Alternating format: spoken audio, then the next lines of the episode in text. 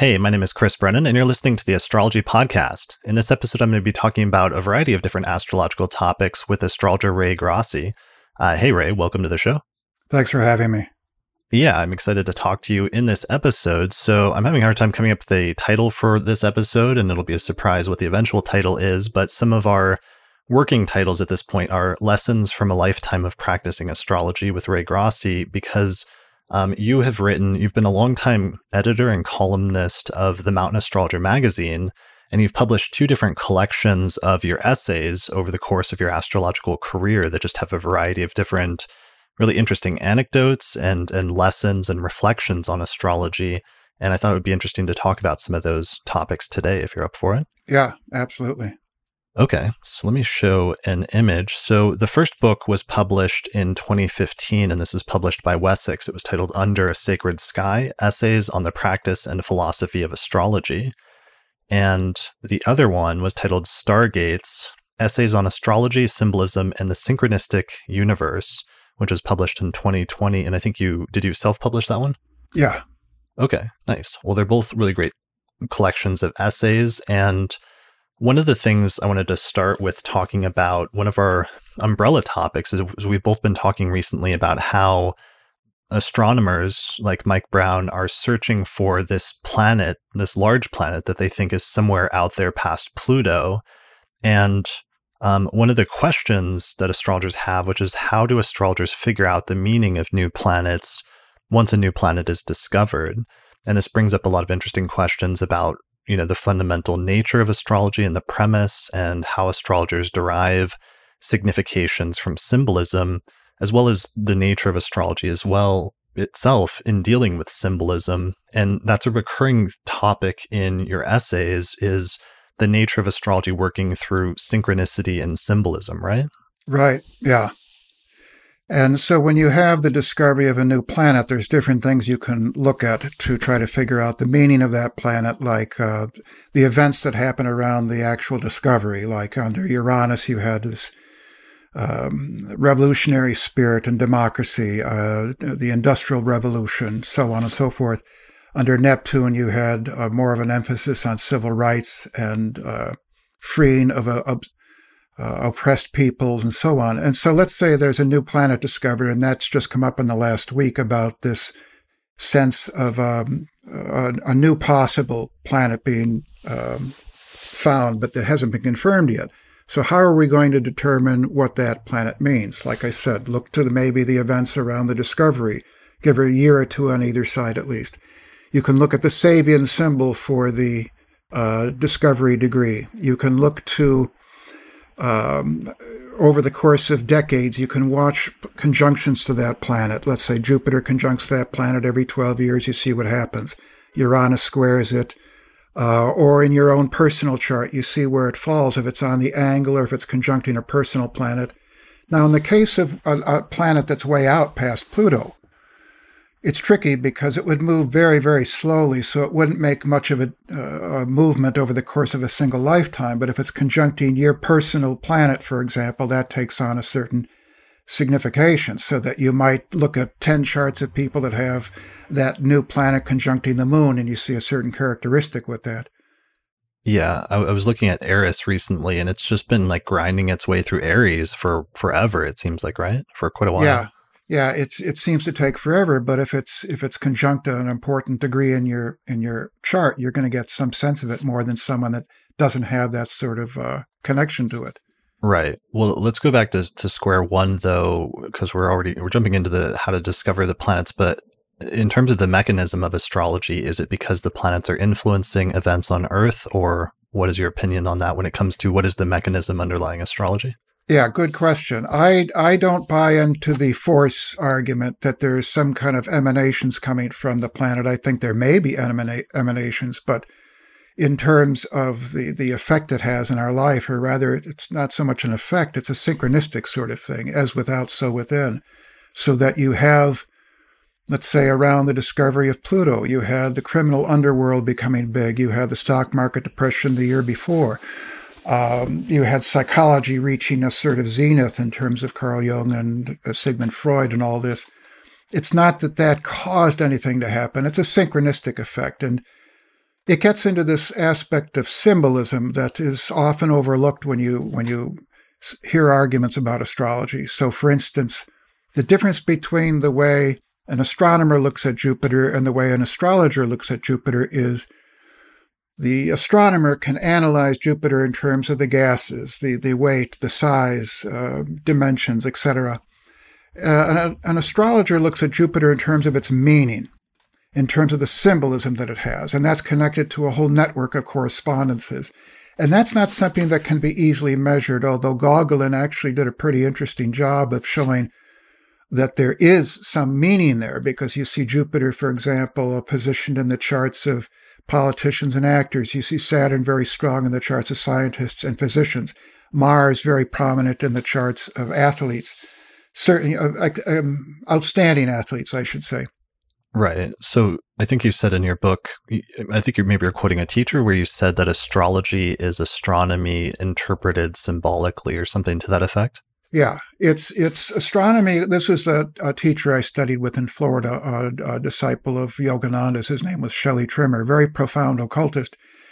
And I asked him to describe astronomy to me, astrology to me, and he said that astrology is astronomy symbolically interpreted. It takes the same basic facts as astronomy, but it infuses those with a certain meaning. And that's something that quantum physics can't really approach, uh, Newtonian science can't approach. It's a, her- hermeneutic dimension that sees a different layer to the, the events, to the phenomena than, let's say, an astronomer or a scientist would see in it.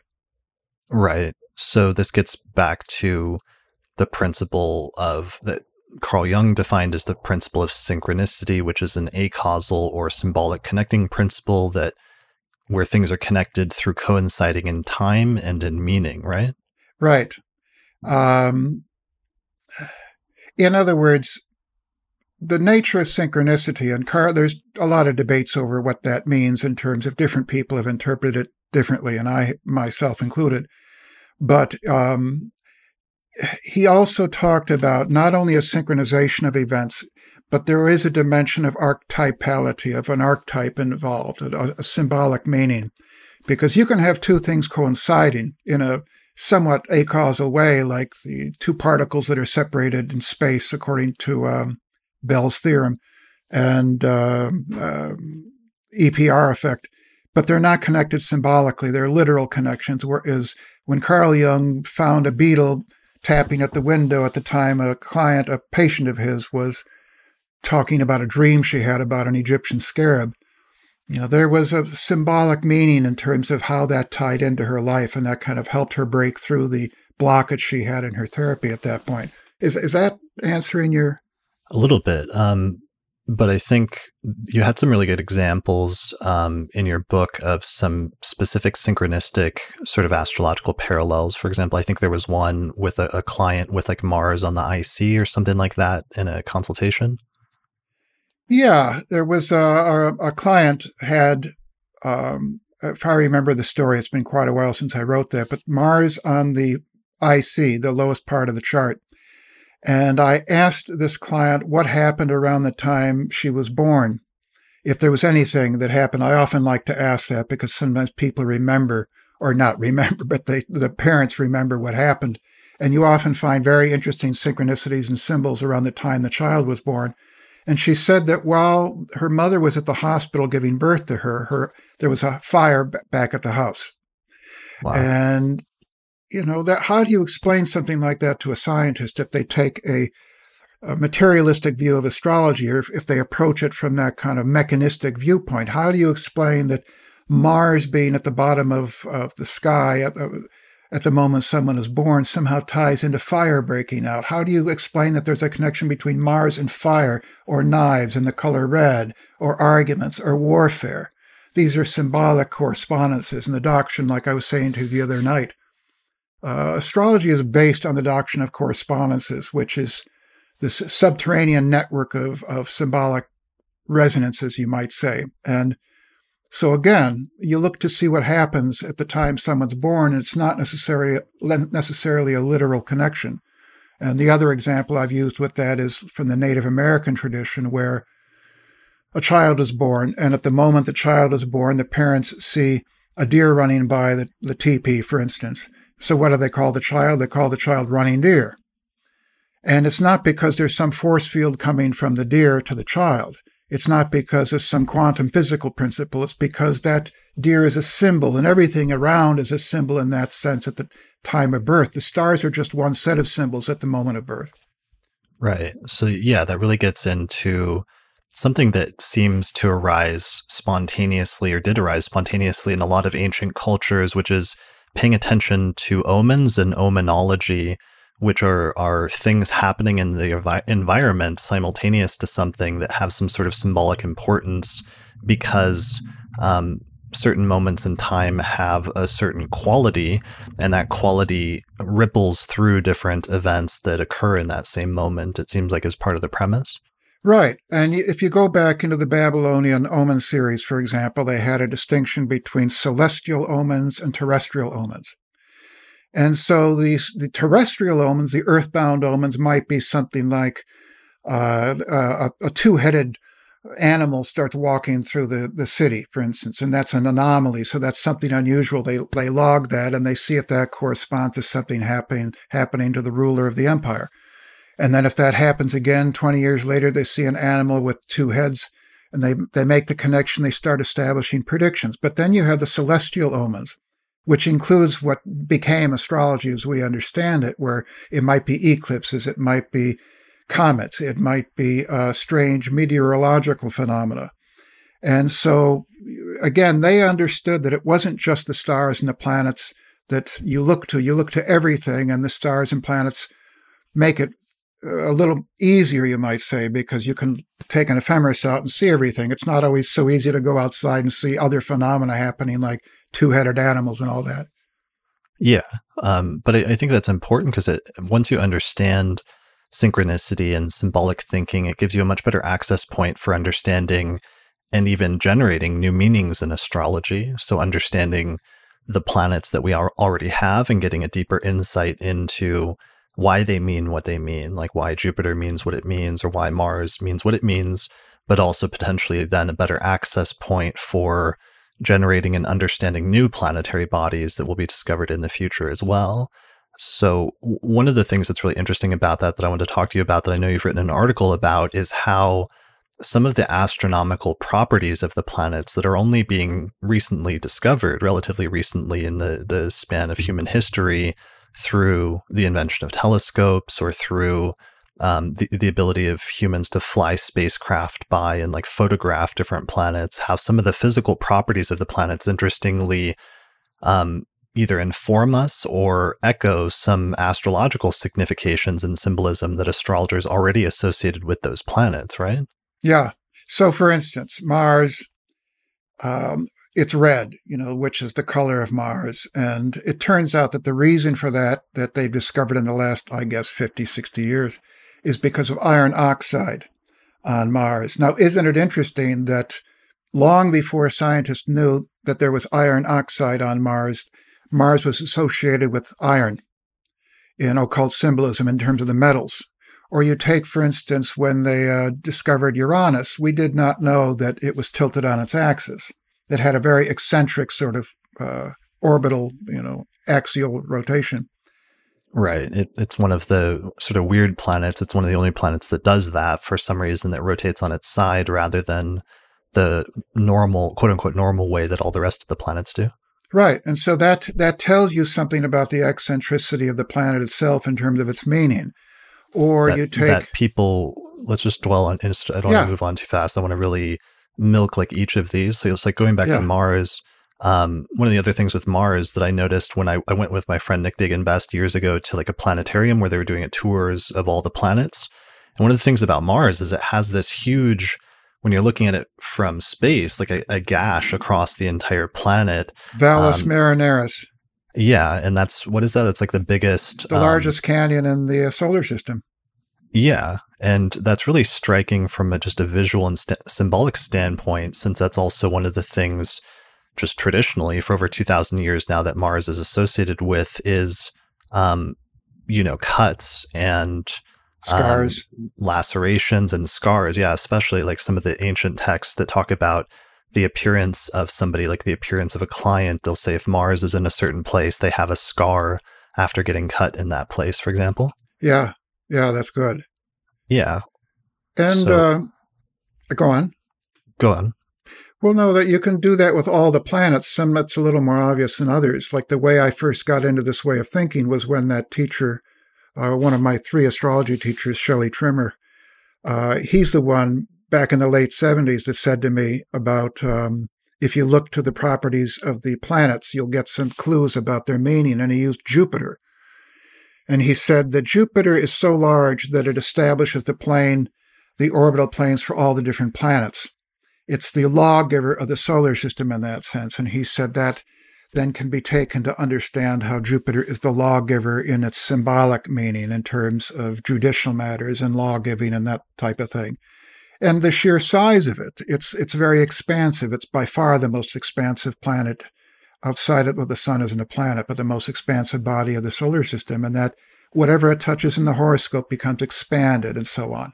Right. And it's interesting because, you know, one of the things about that with Jupiter is like ancient astrologers there's no way of knowing that Jupiter was the largest planet besides the sun, the largest body besides the sun in the solar system prior to, you know, modern times or the invention of the telescope. But there was something about the way that Jupiter was interpreted symbolically that already tied it into that, you know, centuries before that realization. So, so some of those additional astronomical properties that were discovered actually reinforced in many ways the already existing lineage of sort of interpreting those bodies astrologically. And that raises the question to what degree do astrologers understand the meaning of a new planet through intuition? When, let's say, Uranus was discovered, did they? Uh, you've told that story of was it Valley Valery, the fellow that oh, Varley.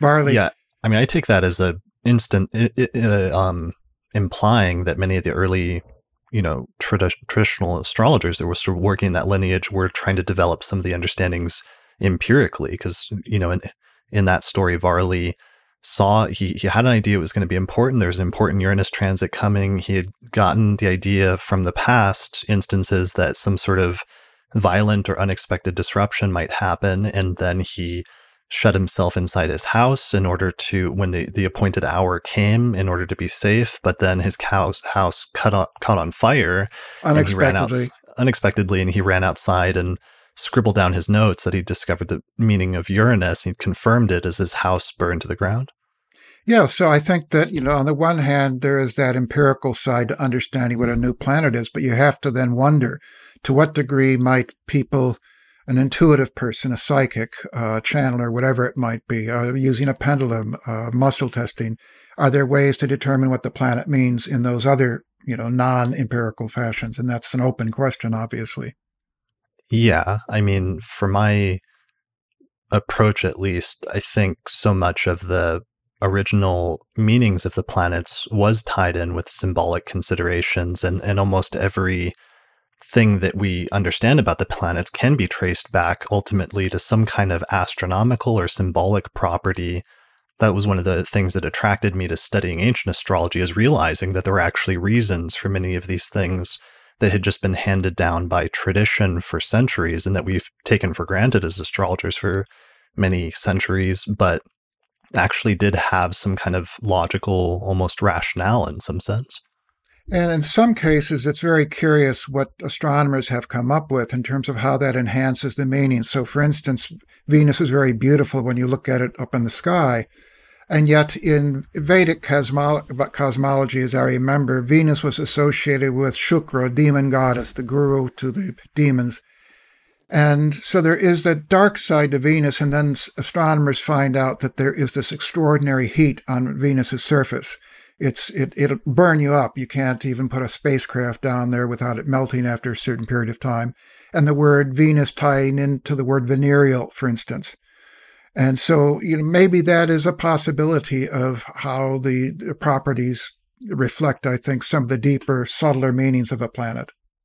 Yeah. I mean, I think it implies that once astrologers do pick up on the correct, um, not just symbolic, but archetypal meaning that once astrologers do get a good line on um, really truly tapping into what the archetype of a planet is, that that archetype will later continue to be confirmed through other means that may you know be discovered subsequent to that even if they weren't known about initially. Yeah and i'm very intrigued by the outer three planets the trans-saturnian planets because they represent progressively deeper uh, uh, points in space. For example pluto is so far out it, it, whereas it takes about five minutes eight minutes for light to come from the sun to the earth it takes five hours for light to reach pluto so it's way out there. In fact, it's in our past. If you uh, go into that idea of how the further in space things are, the more into the, our past they are because of the time it takes for light to get to us. And so Pluto represents this point that is very deep in the darkness. It's it represents a point that's very deep in the subconscious, you might say. And so, and also the past. Whenever Pluto triggers in someone's chart, you often see this uh, welling up of elements or people or phenomena from the past. Like a, a Pluto, I had a client recently where Pluto crossed her Venus, and she had played harp as a child. And the harp was tucked away in the closet when, right when Pluto tr- triggered her Venus, she found her old harp and she started playing again. Again, things from the past, that sense of uh, the depths rising up into the present. Right. Um, and let me let me add one other point to that, which is that Uranus is kind of a threshold planet because you can see Uranus on a really clear night if you know where to look. Neptune represents the first fully invisible planet, invisible to human eyes. So when, when Neptune was discovered in the mid 1800s, 1846, there was this uh, this welling up of mystical sort of interest. You had Abraham Lincoln holding seances in the White House, for instance. You had Edgar Allan Poe was uh, writing uh, around the time Neptune was discovered. You had uh, this uh, element of symbolism in art that started with first with the pre-Raphaelites and then later on with uh, artists like Jean Delville. Um, it was an extraordinary uh, century in terms of the second half of the century being this opening up of hidden things that had been previously hidden, including like the Theosophical Society and the writings of occultists like Madame Blavatsky and the Golden Dawn uh, magical group and so on and so forth. So again, the position in the solar system of those outer planets, I think, and also one other point about that. The further out you go, the broader the orbits are that are, are circumscribed by those outer planets. So they represent broader concerns, collective concerns, generational concerns. And I liken it to the fact that, for example, elephants can hear broader wavelengths. Uh, that we, we can't hear when an elephant is speaking to another elephant two miles away, but they can. They hear those broader wavelengths. When you see a very strong connection into the outer planets in someone's chart, Uranus, Neptune, or Pluto, it's like those people can hear those broader wavelengths. So you take someone that is got a strong Uranus, let's say on the on the the ascendant, for instance, they can hear those broader wavelengths when it comes to things like social activism, social concerns, technological factors like you know, Walt Disney had Sun conjuncting Uranus, and Heisenberg had Sun conjunct, born on the same day as Disney. And a Neptune is more spiritual factors or artistic factors, like the singer Sting has Moon conjuncting Neptune, and you see all the time um, uh, uh, Christian preachers that have strong Neptunes. And Pluto, for instance, you see that very strong in the charts of um, like Carl Jung and Sigmund Freud and Mick Jagger, for that matter. This sense of it's you're collected, you're you're you're tuned into this collective wavelength that is very different from, let's say, the inner planets in that sense. Yeah, or or sometimes they can become unwittingly or un you know, in in a way that they they're not necessarily fully on board with the symbol for an entire generation or entire generation of ch- generations change. Like um, I always think of uh, Kurt Cobain had late Virgo rising with that Pluto Uranus conjunction conjunct his ascendant, and, and the way in which um, the sort of uh, rise of Nirvana in, the, in 1991 or so with the release of this one album just signaled this entire sea change in music in the rise of grunge in the early 1990s virtually overnight. But then it was something that he became very uncomfortable with as a somewhat sensitive and like private person. He sort of struggled with fame and struggled with being uh, that popular basically overnight. Yeah. And so let's say a person's got a Mercury trine Uranus. That's very different from Mercury square Uranus or oppose Uranus because that person with the square or the opposition is going to be more at odds with the collective wavelength, whereas the trine, for instance, is going to be more in tune with it. Now, you that's very tricky. To, you can't put judgments on that. Like uh, Ben Franklin, I believe, had Mercury oppose Uranus, and he was a revolutionary. He was ahead of his time. So it may simply be the square, or the, the beautiful mind scientist. I forget his name. He had Mercury square Uranus, I believe. It uh, it doesn't mean they can't. It may be that they're ahead of their time. It may be that they're not synced into the current zeitgeist, but they they're somehow they're tuned into that broader sense, but not necessarily in timing. Right. Yeah, that makes sense. Um, so to wrap up that this section, just talking about the properties of the planets, here's a image of Mars just to demonstrate that visually of just like how large this like gash or, or or canyon or scar across the face of the Mars it, of Mars is of the planet and how just visually sort of striking that is from a symbolic standpoint. Yeah, yeah. It's a nice picture. Yeah, it is a pretty good picture. I think it's from NASA or it's like a rendering from NASA. Um, so there's that. We mentioned Uranus, uh, of course, being one of the, the only planets that does something very unique or odd and rotating on its side. And, and in a similar way, Uranus, when it's prominent in the chart, can often show, indicate an area where a person stands out or does something that seems unique or weird or idiosyncratic, either in their personal life or, or comes to represent that in some broader sense if it's tied in with career matters or something like that? Well, let me add Pluto to that mix because Pluto has a very eccentric orbit in a different way. Pluto is inclined to the axial plane of the, the solar system 17 degrees. And it's so eccentric in that way that it can actually cross over the orbit of Neptune. And I take that as meaning that there is an extremism to Pluto that I think you see in, in when it's um, strongly uh, indicated in someone's chart that it's it's an all or nothing. It's a little bit similar to the Pluto or uh, the Scorpio energy. It tends to be, you know, all saint, all sinner sort of thing. But um, and the other thing about Uranus, by the way, is I, as I recall, it re, it's got a reverse rotation as well, and so does Venus.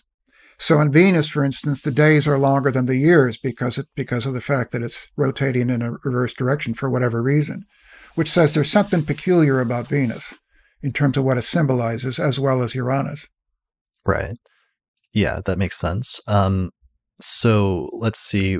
Going back to one of the previous things, one of your arguments about astrology being having to do with and being based on a mechanism more closely aligned with something like synchronicity or symbolism where other things you have several other arguments. One of them is how it can indicate events.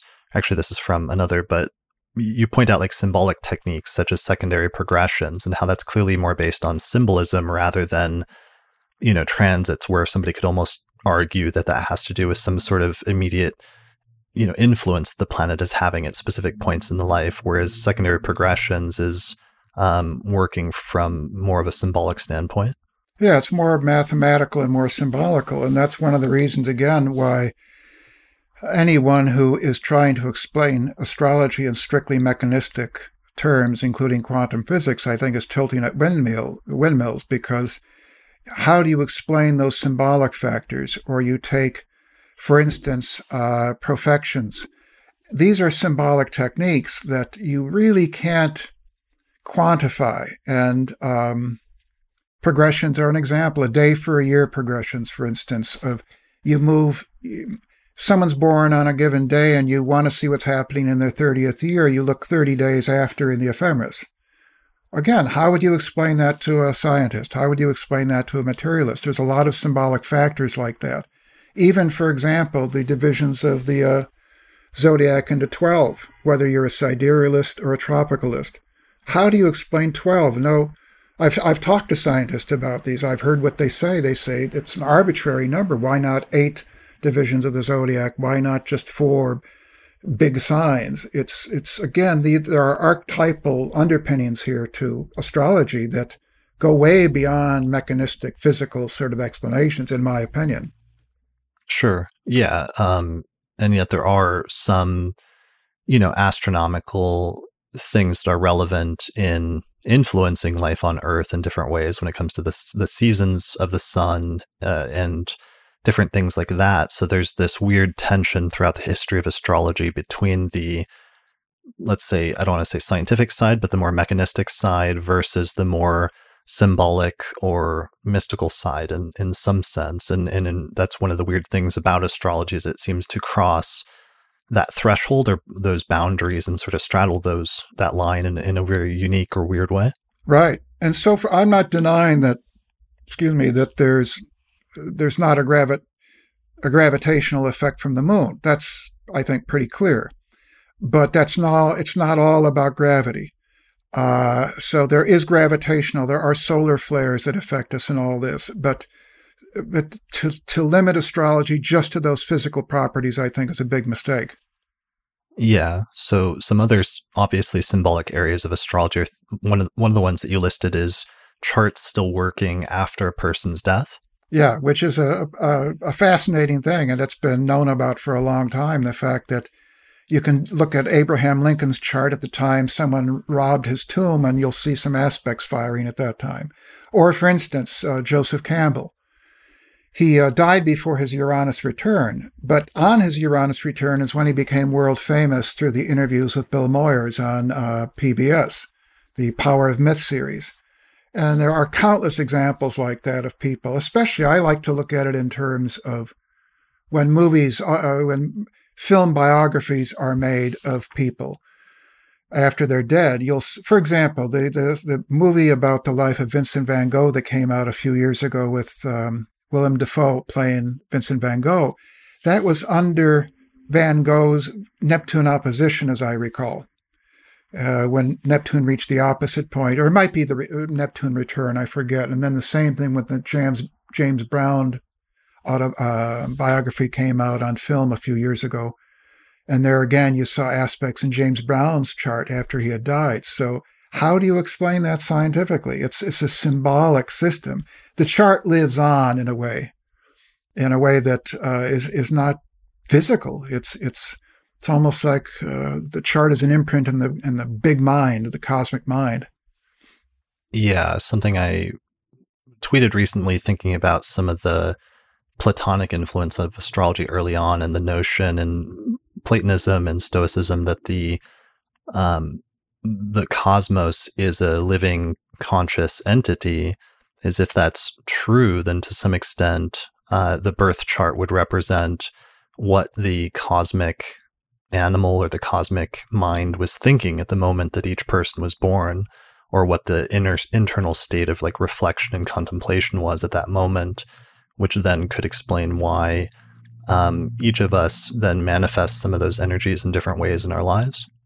Yeah, and I would maybe take it a little bit further and to say that um, in the same way that our, and this was the subject of my first book, uh, The Waking Dream, in the same way that our dreams are symbolic, our waking lives are symbolic, and we're living in, essentially inside of someone's dream. Now, whether you want to call that like Plotinus did, the one or God or big mind. Uh, it doesn't matter. It's it's this.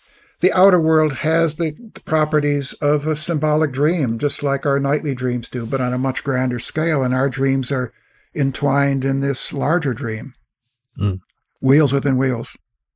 Yeah. Uh, going back to, you mentioned Van Gogh, and that's one of my favorite examples of somebody whose chart really does continue to work astrologically in terms of techniques and live on even after his death because he's one of the most um, striking cases of somebody who didn't achieve success during his lifetime and, and actually hardly sold any paintings during his lifetime, even though that was something he really focused on and slaved away learning and teaching himself how to do and how to improve until his last days but it was really um, it wasn't until after his death that his brother's uh, wife ended up promoting his work and eventually being successful in making him known worldwide. And he became a famous painter basically post-mortem. And you can see in some of the career techniques that i use for determining eminence like zodiac releasing from the lot of spirit that he actually enters some of the eminent periods when his work did become known decades after his death. So it's like the chart really does represent something about that person and, and who it, they were and what their life represented and the influence it had in the world. But that chart um, does continue to stay operative after the person's death, sort of almost forever in some sense, that each of our lives sort of echoes in, in eternity in some way. And I'll add a, a slightly different point to that, which is that you'll have a, a, planetary aspect like a stellium of planets coming together, or an outer planet aspect like Uranus conjuncting Pluto. And those, it's like ringing a bell. When does a bell stop ringing? Or when you shout into the Grand Canyon and you hear an echo back, you know, it's what is the cutoff point for the influence of, a, of an aspect? And so Beethoven was born under this extraordinary grand trine of the outer three planets, like like Napoleon was a year apart, as I recall. And yet, every time you turn on the radio and you listen to Beethoven, that chart is alive. The moment that Beethoven was born is still resonating into the present through the through our actions, through our creations, through our you know positive or negative acts. So we live on the ch- the chart, the planets, the aspects live on long past their shelf life, so to speak. Yeah, or it makes me think of light and how you know, if light or a signal is like sent out from Earth, that it can just like travel across the galaxy or galaxies for for a very long period of time. Um, so an- another point, uh, this is one in ancient. I found in like a, I think it was like a third or fourth century text that was also arguing about astrology being symbolic. One of the points that it made was how the birth chart can indicate supposedly, or at least astrologers treat it as indicating sometimes events prior to birth like for example having to do th- with the parents or the parents' situation or status or character or other things like that which are things that are already in some instances predefined before the person is even born. So it's it's it doesn't make sense to think about the planets causing that to happen at the moment of birth but instead simply reflecting the situation in the native's life at that time. Yeah that reminds me of a client i had once where the parent um, the father had been subject, I won't go into details, but had been subject to a huge disgraceful situation in, in the public eye. And this client of mine had a, I don't recall this had been years ago, but had like Saturn in the 10th house, which, you know, I it was something like a Saturn conjunct Neptune in the 10th house or something, but it showed that was shown in the person's chart in terms of some kind of problem with the father's reputation.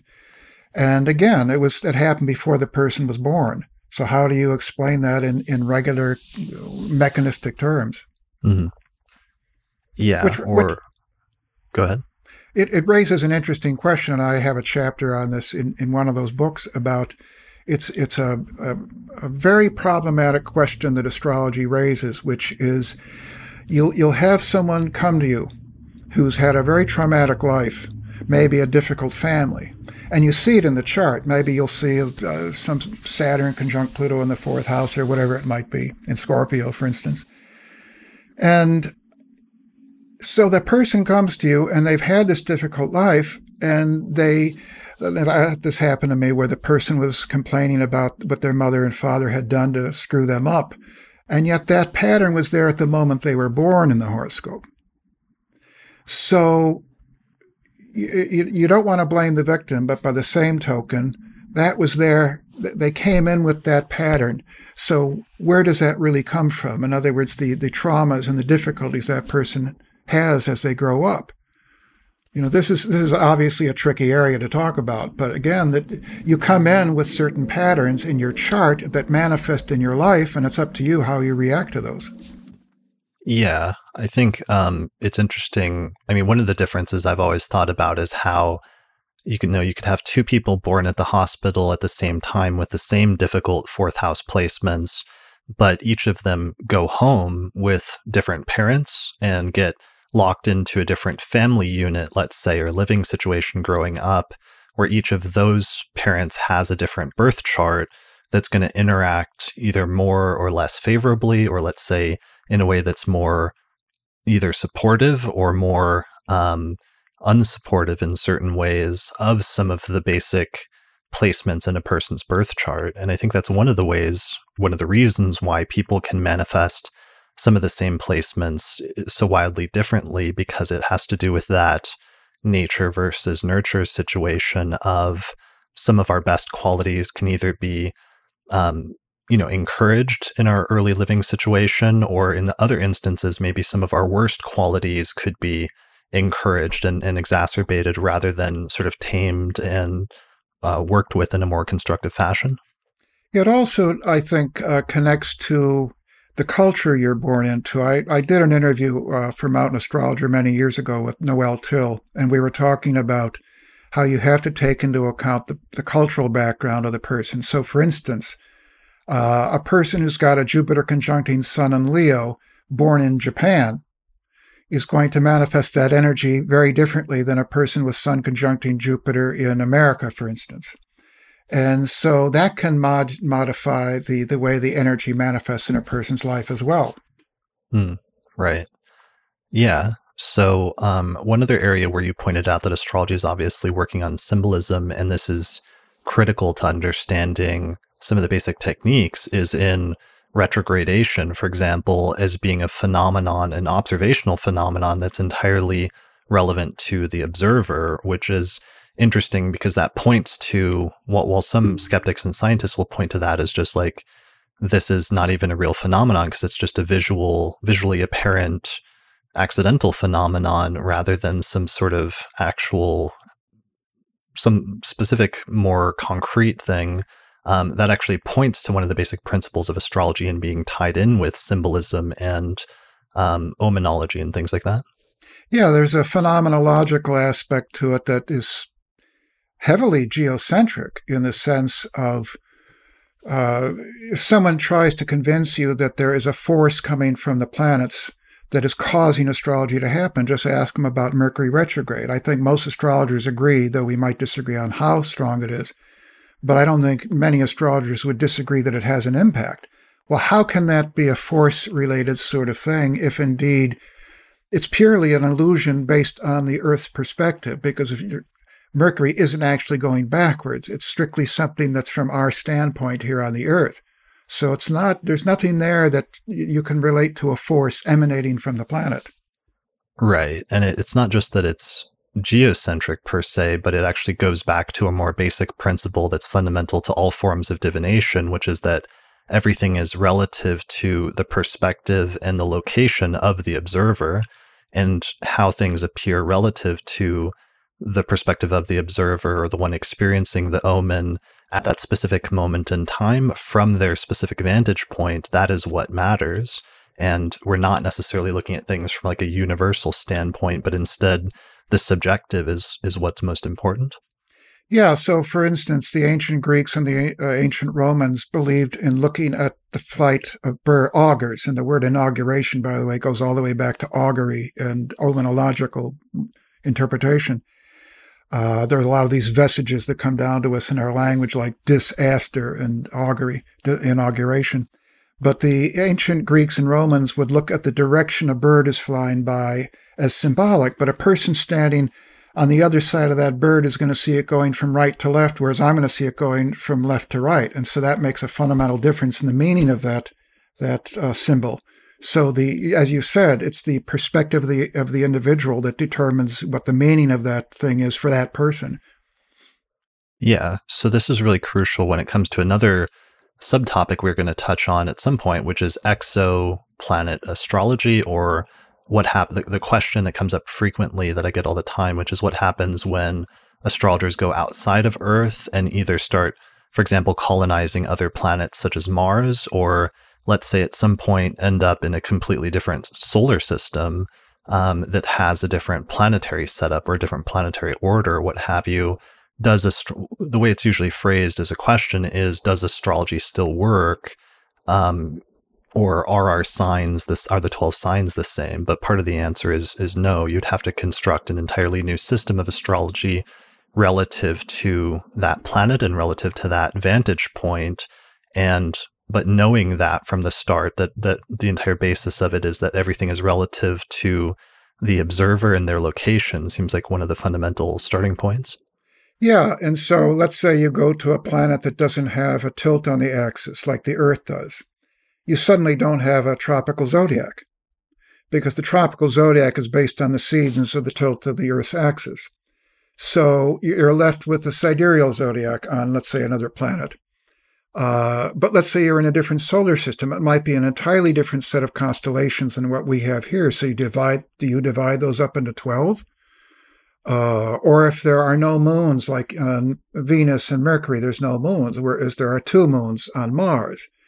Uh, and the question that comes up for me is if you find a different solar system in a different uh, part of the galaxy, would you have a Saturn like planet in that solar system and a Jupiter like planet in that solar system, a Mercury, would they be comparable in their meanings? Would each solar system have certain archetypal principles? Because we, we want to think that our planets, Mercury, Venus, Mars, Earth, Jupiter, etc., have an archetypal basis. If that's really true, then would that not suggest that those planets in another solar system would have some kind of meaning comparable to ours. And the sun, what would be the meaning of a sun in a different solar system? You know, I we mean, look at it, fixed stars. What's that?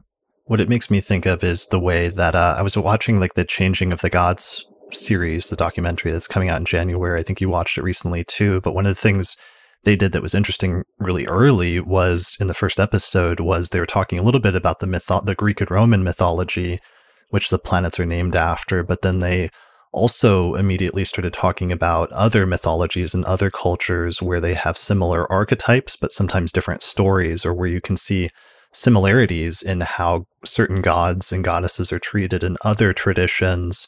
But there's also sometimes major differences. And it makes me think that that's how it might be in like another solar system where you might find resonances with certain planets and certain archetypes, but there would also be some some major differences. Yeah, I agree. And uh, or you even take the sun and the moon, and this is often brought up about most occultists would see the moon as feminine and the sun as masculine. And yet in German, the, the die and der, you know, that's the moon is considered in the language system in German as masculine and the sun is feminine. Uh, I mean, how much do you take those into account? And for me, it's, that's not a big issue because both luminaries have qualities of the opposite luminaries, so I don't see it as, as a cut and dry thing. But and by the way, I want to add one other point to the sun moon I, that I wanted to add before and I forgot it, which is that this is, to my understanding, the only point in the solar system where the sun and the moon are the same size, which makes eclipses like we had earlier this morning possible. Yeah, I stayed up really late last night. I'm pretty out of it today after watching that lunar eclipse last night in Taurus, and that was something I was really thinking about. Was just from our vantage point on Earth, the moon is the exact same size as the sun in the sky, and that's actually really important relative to our perspective. Yeah, the the, the sun is 400 times farther away. It's some equation like this, and the moon is 400, whatever that is the point is that it's it's such a close harmony, but it's not going to be that way forever. Eventually, the moon is moving further and further back, you know, millennia by millennia, and at some point, the moon's going to be much farther back. So we're at a point in history, uh, I don't know how many thousand years on either side, when they are in a balance with each other. And there's tremendous importance in the occult traditions placed on something called the marriage of the sun and the moon, the balancing the polarities. So we may be at a point in history now that's very precious in terms of it, there may be a possibility of some kind of awakening that's taking place at this stage in humanity's history that may not be possible, you know, 20,000 years from now in, in the same exact way anyway. Mm-hmm. Right. I got off track there a little bit. You were talking about something else and I took a detour there. Yeah, that's all right. That's another good, really um, striking one where again it just further drives home that point that the perspective of the observer is what's important and from our vantage point the quality of the sun and moon in size from our vantage point um, gives them a sort of parity and equality in the astrological system as being sort of two sides of the same coin in some sense yeah and about the qualities you're talking about the phenomenology of the sun and the moon um, the moon is a local body. The sun is is a more objective body. And what I mean by that is one of the first things I learned uh, when I was studying astrology was that the moon is a subjective amplifier. The sun is an objective amplifier. The moon whatever the moon touches in the horoscope is going to tend to be something that the person experiences themselves more so, that isn't as visible to the outer world. Things that aspect your sun in the birth chart tend to be things that are visible to the world. They're more objective. And that's, I think, reflected in the fact that the moon is a local body. And the sun is, is way out there. Everybody sees the sun, but not someone on uh, the planet Saturn, if someone could live on Saturn, uh, would not be affected or would not see the moon of the Earth in the same way we do. So again, there's that phenomenology that I think gives us clues. Yeah, or or even just for other very literal manifestations of the moon, the moon representing your home and your living situation, and the moon literally being the closest celestial body to us, um, right next to Earth, and and that symbolically representing our, our sort of home and living situation. Yeah, yeah, right. Yeah. All right. Um, so I wanted to move on to some other topics. One, it's kind of tied in with this one that we just mentioned, which is the stations, the Mercury retrograde stations, is other planetary stations and just the power of stationary points, both personal and in mundane astrology. And I know this is something that you've written about and, and like to emphasize. Uh, one of my teachers, uh, a Chicago born yogi named uh, Goswami Kriyananda, referred to stations as having a branding iron effect. And I thought that was a, a really good way to put it because it impresses itself that much more by standing still so long. And so when you see a Pluto or a Neptune or a, any station point, you tend to see that energy amplified in the in the collective or in the person's chart. So you look at someone's individual chart and you see, like Neil Armstrong born on a Uranus station point, uh, the Dalai Lama on a Jupiter station point, etc. And in terms of cultural events, uh, it's uncanny how many times you see these things uh, manifest. Like uh, when John F. Kennedy Jr., uh, John F. Kennedy Sr., I mean, back in '61, he spoke about he gave that famous speech talking about going to the moon. And that was on the day, I think, that Jupiter turned direct in Aquarius, which is very futuristic, that expansive vision sort of thing. Or uh, when the, um, I'm old enough to remember the uh, Watergate scandal under the Nixon administration. And that really began when the group of, um, uh, they were called the plumbers, curiously enough, were caught at the Watergate Hotel, and that was under a Pluto station point, which seems to be very fitting. And uh, or like when uh, uh, it was a few years ago that these twelve kids got stuck in a cave in Thailand, and with their their football coach. And the day they got rescued was the day that Jupiter went. I think it was direct in Scorpio.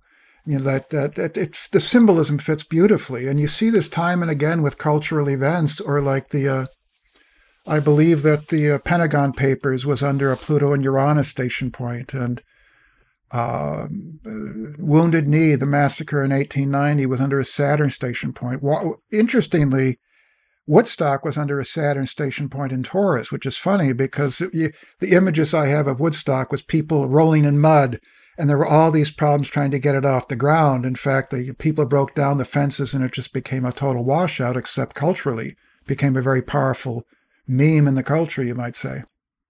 Yeah. And I think one of the points you made that I thought was really good is that sometimes there'll be certain planets in a person's chart where they'll just stand out and they'll sort of um, be way louder than they should or almost have an exclamation mark next to them. And people won't really be clear why, because it's not like an angular planet or it's not heavily aspected or something like that. But if it is stationary, if it's with it, if it's pretty close to stationing retrograde or direct, that itself can be the reason why. And I thought that was really poignant and fascinating and, and true observation that I found as well. And that goes back to a rule. Um, I know one of the things you pointed out in your article is that sometimes the issue with people overlooking stationary points is they don't realize if they're just looking at a, at a, sta- a computer screen that the planet's really close to stationing. But if you look at an ephemeris, um, the ancient range, they would say if a person was born within seven days of a planet stationing retrograde or direct, that was the range more or less to pay attention to or watch out for. And if you look at an ephemeris for the month that you were born, you can see pretty clearly if a planet stationed retrograde or direct within seven days of your birth. It's one of the problems of computer uh, readouts. You don't necessarily have that sense of the station. And Pluto can be in the same degree for almost two months, if not more than two months. And so it's it's branded into that degree, you might say. And a good example of what you just brought up was the teacher I studied with in Florida, Shelley Trimmer, was an extremely independent, futuristic, scientific sort of fellow, uh, in addition to his occult studies. And I could not figure out his Uranus was not that powerful in the natal chart. And one day I decided to look up, he was born in 1917, a Scorpio in 1917. And the day that um, uh, he was born was right on a Uranus station, a few days apart from Dizzy Gillespie, by the, by the way, which is interesting because Dizzy Gillespie was this avant garde sort of jazz trumpeter that was into quantum physics and all this sort of thing. Or you take uh, what accounts for Tom Cruise's extraordinary luck. For instance, uh, I remember even back in the 80s thinking, I, I, remember talking to someone and they were saying it's unbelievable how this guy gets all the roles and how he's, he has doors open. Yeah, he's ambitious, but he's not the greatest actor. Yet somehow he's extraordinarily lucky. And if you look at his chart, he's got a grand trine, but there's a Jupiter station. So uh, one of the points I make in, in my essay on the stations is that whatever aspects are being made by a stationing planet become amplified that much more so as well. So you have this grand trine that is in Tom Cruise's chart that is that much stronger because of the Jupiter station, in my opinion. Yeah, that's a really great point. Let me bring up his chart really quickly to show that. I don't remember if this is a, I didn't look at my data, what, how our birth time is for this, but I guess it's not fully relevant if we're just looking at the planet and if it's close to stationing. So Here's Tom Cruise's chart, July 3rd, 1962, uh, using a not sure time of 9:32 p.m. in Syracuse, New York.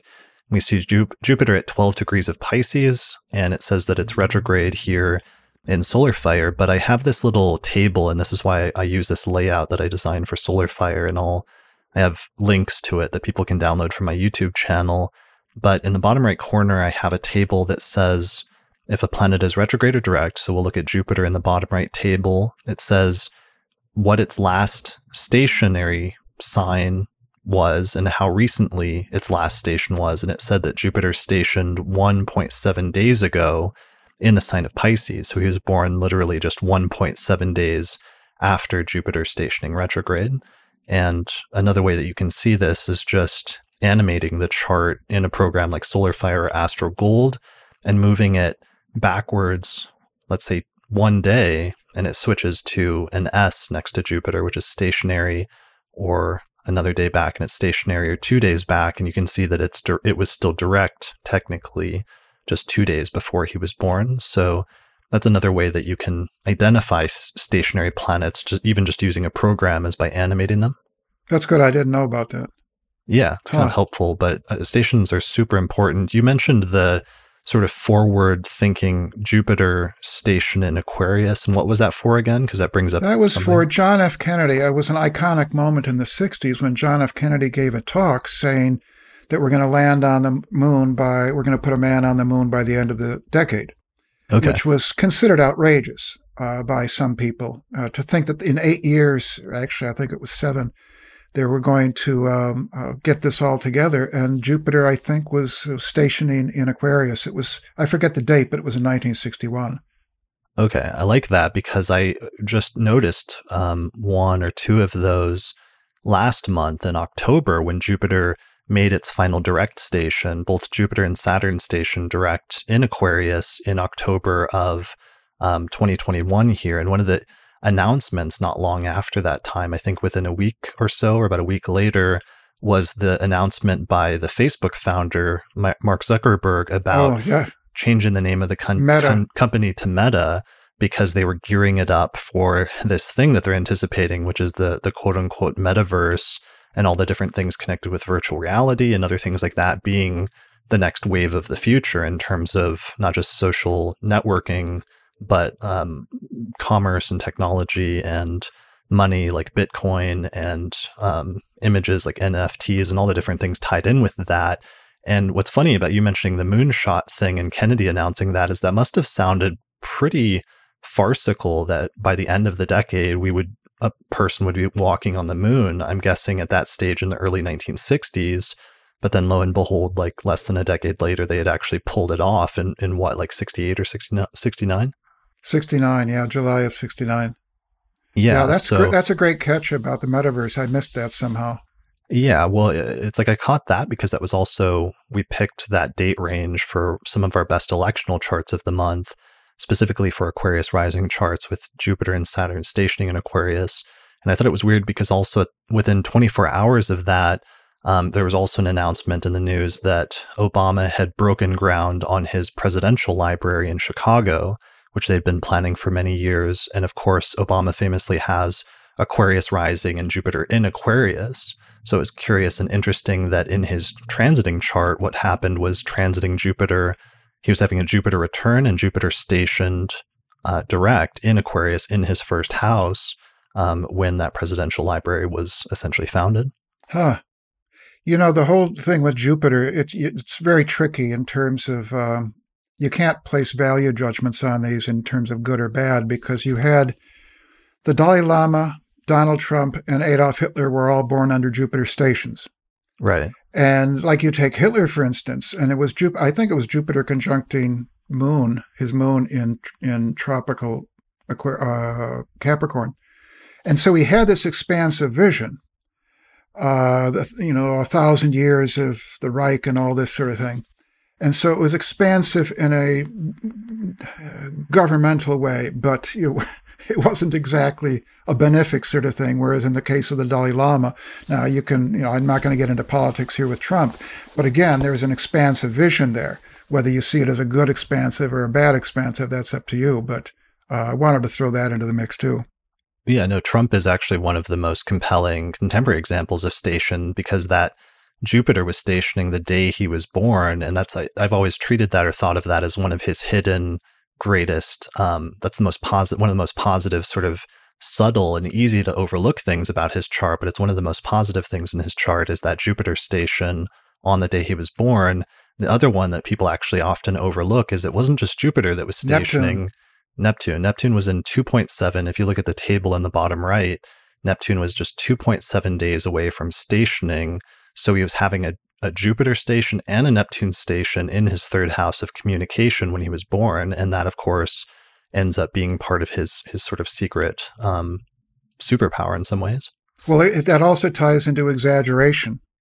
Yeah. And yeah. I'm not going to, I, I, I don't want to say lies or whatever, but certainly there's been around him at the very least issues of honesty and trust and all this sort of thing and exaggeration. Sure. So, yeah. And, and his different attempts to do things with that. So, uh, yeah. So we don't have to get into that, but that's a whole thing. So, good contemporary examples. So I think that makes the point pretty well that stations are important as sometimes secret um, i always say it puts like an exclamation mark next to the planet in the chart and it's something that you should pay attention to as being um, much more prominent than the planet might look otherwise according to other factors if a planet is within seven days especially of stationing so that's true in natal charts it's also something to pay attention to in transits when a planet stations um, especially if it's stationing close to a natal planet through uh, let's say like a major aspect and then also finally, as we, you've mentioned, in mundane astrology, stations can be important as well.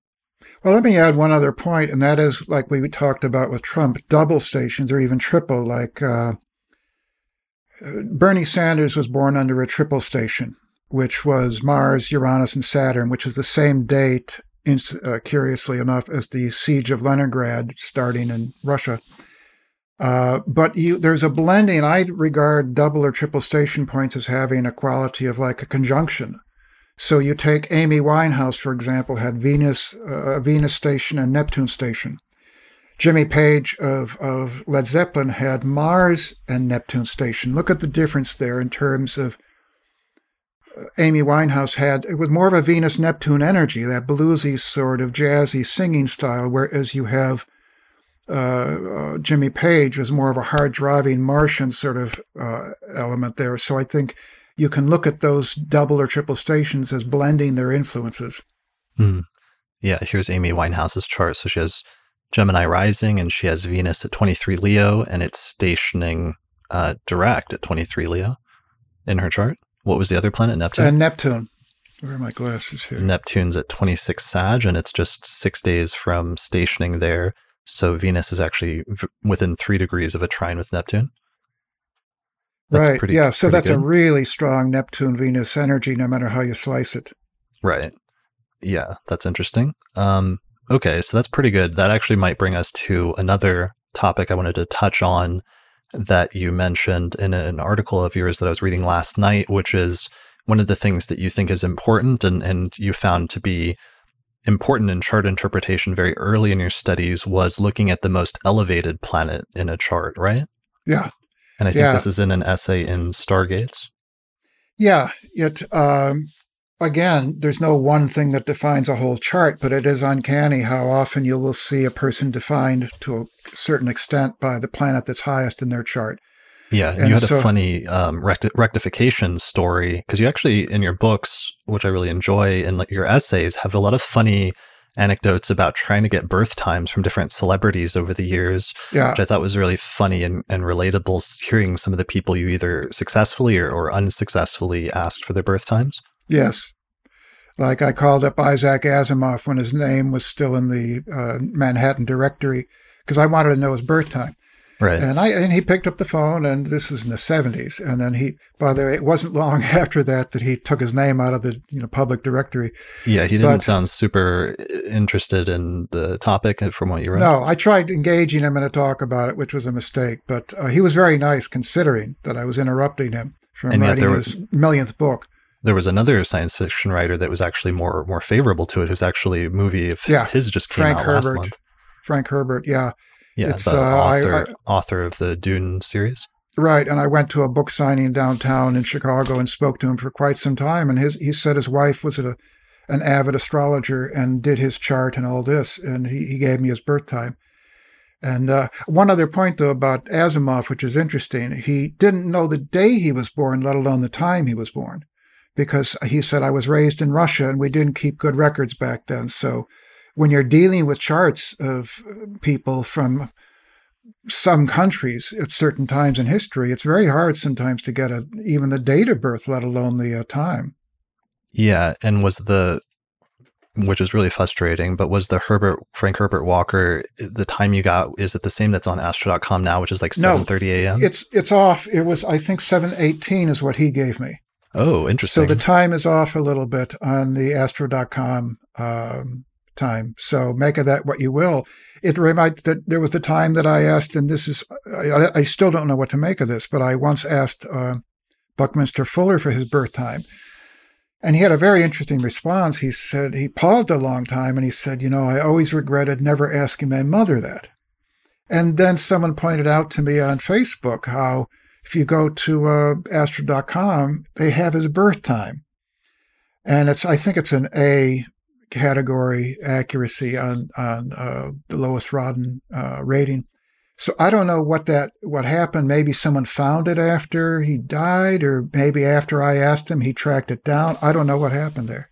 yeah, I'll have to look at the source notes. I mean, there's some problems right now with Astro Databank and certain things of there's some websites that are putting out fake times that they're they're citing books and magazines and articles and saying they got an exact time from this article, but then when data researchers look up those books, like they're not finding any times there. And I've found this a few times, and some of those times are finding their way into Astro Databank. So it's kind of an issue um, that I'm trying to figure out how to deal with, and I'm hoping the community can deal with in the not too distant future. But we'll have to look at that one and see what the source notes say. Didn't you write an article once or feature an episode on astrotheme.com and how the problems with astrotheme because a lot of people go to that. Yeah, that's the one that I found it seemed to be inventing birth times, and I don't think anybody should take any times from Astrotheme seriously because they've been caught fabricating birth times multiple times at this point. But what's sad is I don't think Astro Databank is taking this seriously because they're still accepting birth times from Astrotheme, which I unfortunately I'm worried is going to lead to some false times being perpetuated for generations or for centuries. Yeah, yeah. Yeah. So that's a whole separate side topic. Are there any other famous people that you successfully got birth times from or that you asked for their birth time? Yeah, uh, but the uh, Patti Smith, but that I discovered that she was already. Um, it was December thirty first, I think, and I forget the time.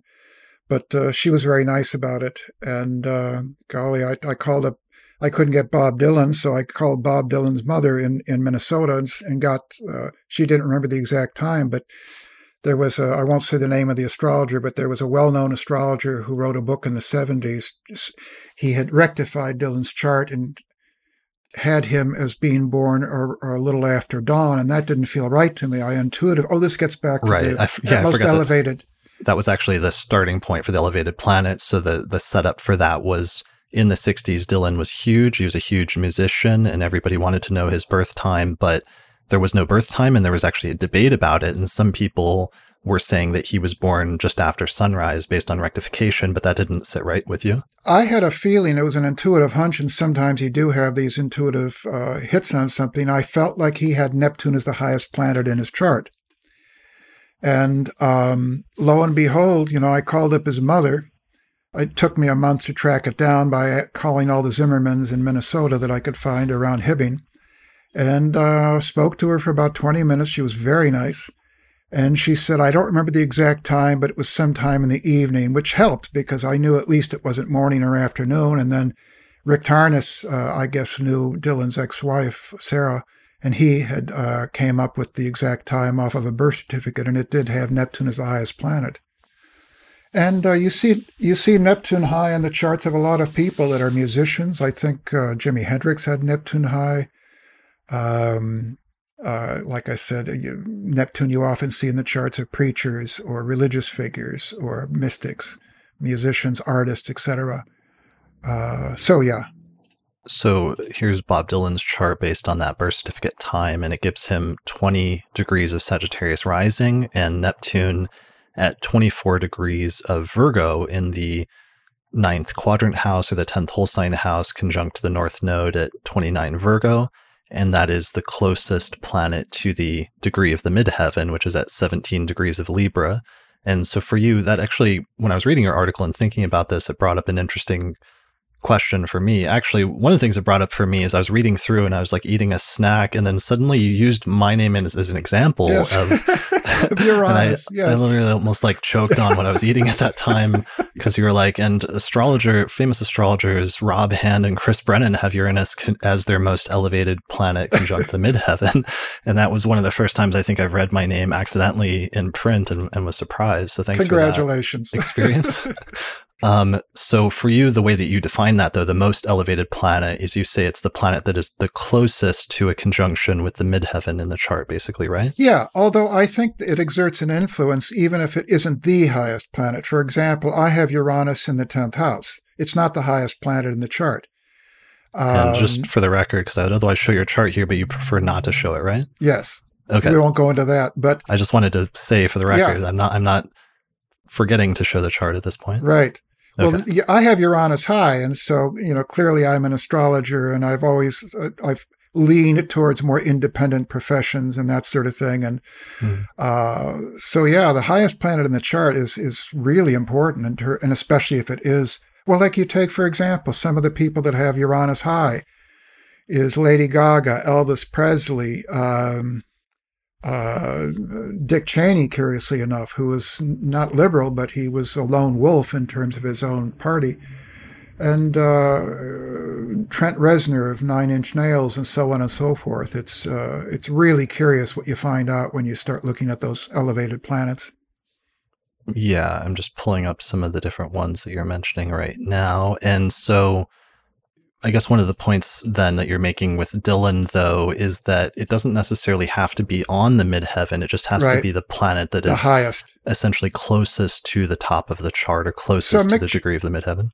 Mick Jagger has his Mars. It isn't that high, but it is the highest planet in the chart. I think it's in the 12th or something.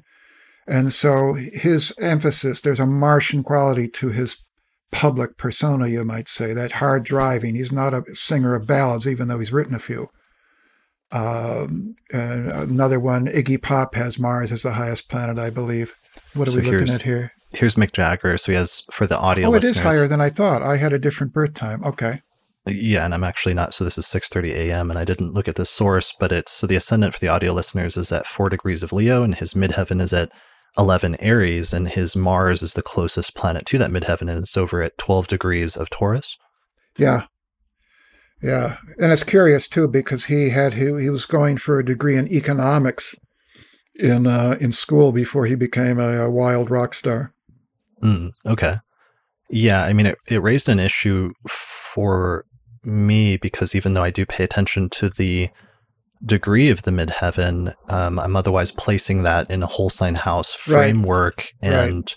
I have it's hard for me to to sort through what the most elevated planet is because I, all of my planets are in the top half of the chart, and so you have a number of different contenders. But Uranus is definitely the closest planet because my rising degree is 17 Aquarius, my midheaven oh, degree yeah. is 5 Sagittarius, and Uranus is at 11 Sagittarius. So if you're defining that based on the degree of the quadrant midheaven, then Uranus is the most angular or highest planet in elevation. And in defense of, if one was going to argue that direction as being the one, it was when Uranus passed over the degree of my ascendant in 17 Aquarius that I actually discovered astrology and became an astrologer. Um, but then you also, if you're talking about, for example, let's say the equal house midheaven, which is always 90 degrees from the degree of the ascendant, that would be 17 Aquarius to 17 Scorpio, which would make Saturn the most elevated planet. And I think, you know, a lot of some people that listen to the podcast might argue that I'm more of a Saturnian type figure publicly rather than a Uranian one, although I don't know, I guess it depends. Well, you know, I, I'm not dogmatic about things like house systems or sidereal versus tropical. I tend to, you know, live and let live attitude. I think that different systems can have validity in their own frame of reference, just like Euclidean geometry doesn't negate uh, Riemannian geometry and so on. It's um, so there are ways in which, for example, you've had a very independent career uh, and a technologically oriented one with the Uranus there. So uh, I don't in any way dismiss the whole sign or equal house uh, emphasis on it. I think that it's possible for them to coexist, and that's just my personal opinion. Yeah, I agree. I was just working it through in my head because I hadn't thought about the most elevated planet very much as a technique in a while, and I was seeing both sides of that and trying to come to some understanding through my own chart, which I could then universalize in others, and and was seeing both sides. So I think that might be an interesting thing for people to play with and work out in terms of the, the difference between the quadrant midheaven and the equal house midheaven as a continuing part of the continuing dialogue also over house systems and that could be an access point for people trying to figure out how to reconcile like the whole sign and equal and quadrant house frameworks for example? I'd be very curious to know you know if people decide to kind of experiment with this on their own uh, what they find in terms of if it's really clear cut the difference between, let's say, whole sign house system versus Placidus, for instance, uh, you know, where the one doesn't seem to fit at all and the other does. That'd be curious to get feedback on in terms of what people find. Yeah, I mean, I, I see overlapping ways in which both work. I, it would just be nice to, especially if you could come up with, is there a context in which each, each works where you could at least contextualize what a whole sign uh, placement is telling you versus what a quadrant house placement or are they just the same? Like one of the ones that was really curious when I did the Noel Tyl episode last year that I thought was really interesting and compelling was I was reading um, an interview with him and he told the, told a story about how when he first discovered astrology, he was like watching in the 70s like an interview show and some it was like a tonight show or something like that and an astrologer came on and did an interview and he said the astrologer didn't do a very good job, but he could see that there was something there to astrology. And he turned to his wife and he said, I'm going to write a bunch of books about astrology and I'm going to make a million dollars. And what's really interesting about his birth chart is he has Cancer rising and the ruler of his ascendant is the moon. And it's placed in the second whole sign house of, finances and money, but it's in the third house in quadrant houses. And Noel Tyl, of course, did become one of the most prolific authors of the late 20th century and early 21st century um, and you know was success successful financially just from that that's a good point yeah. Yeah. So anyway but i was just saying that maybe this elevated te- elevated planet technique that you're talking about here could be another access point for trying to understand what the different systems are doing. Yeah. Yeah. That's a great point. I think, too, the elevated planet is to some extent represents, represents an energy you aspire towards. So a person that, let's say, has Mercury as the highest planet, like the one example I used, I think, in the book, um, a, a, young person that had Mercury in Aquarius as the highest planet in the chart, and they had instead of having a, a Playboy bunny picture poster on their bedroom wall, they had uh, Carl Sagan. You know that scientific futuristic quality, and uh, it's this this person was aspiring to kind of be a scientist, to be a kind of a innovator of scientific uh, ideas or technologies. So again, there's there's many ways to interpret that, but it's and it's often the part of you that is most visible to the public. So I had this one client in Tucson who had Saturn and Scorpio in the first house, Scorpio rising, and Jupiter in Leo on the top of the chart, the highest planet. And so the image that this client represented to the world was this flamboyant. He had a Salvador Dali mustache. He was very flamboyant and very outgoing. But privately, there was this deep sort of Saturn Scorpio intensity. I don't want to say much more than that. But the public image, and I believe they were square because it was Leo to Scorpio, it was actually kind of a conflict between the two, between that that exuberant, happy-go-lucky public image and that Saturn Scorpio, somewhat traumatized first house energy. Um, so again, you know, the first house versus the tenth. You know, there's different ways to interpret this tenth house thing that we're talking about. Right. Yeah.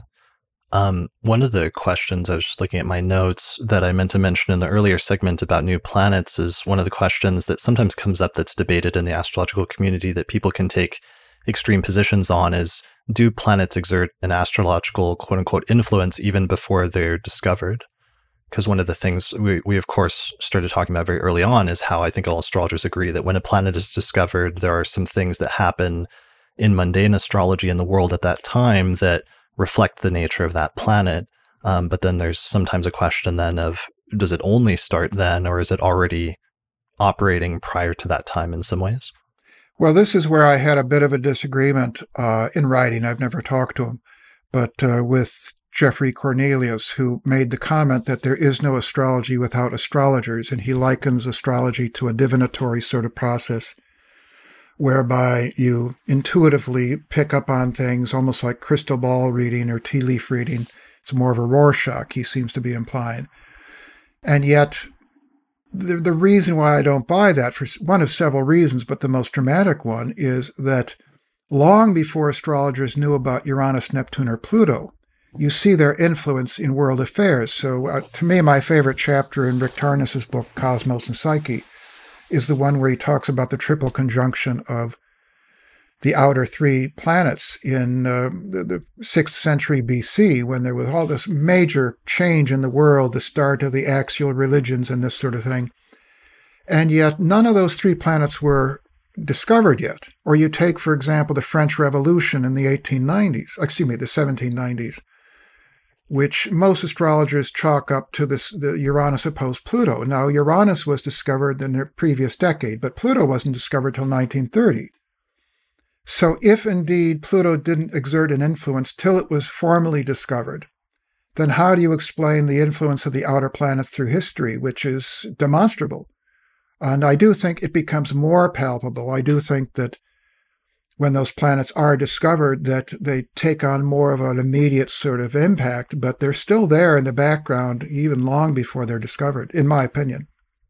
Yeah, I, I agree. That's one of the areas where I think um, I always recommend Cornelius's book, and it's one of my fam- my favorite books on astrology, especially the philosophy of astrology, because I think he really does a good job of arguing that astrology does work through symbolism and that there is something to his argument about astrology as divination, but I sometimes feel like he takes it too far then in arguing that there is no objective astrology that's actually occurring out there when I think when you study historical astrology and mundane astrology, you can see that that's kind of objectively false just because there are astrological cycles that do operate um, in concert with human events and world history.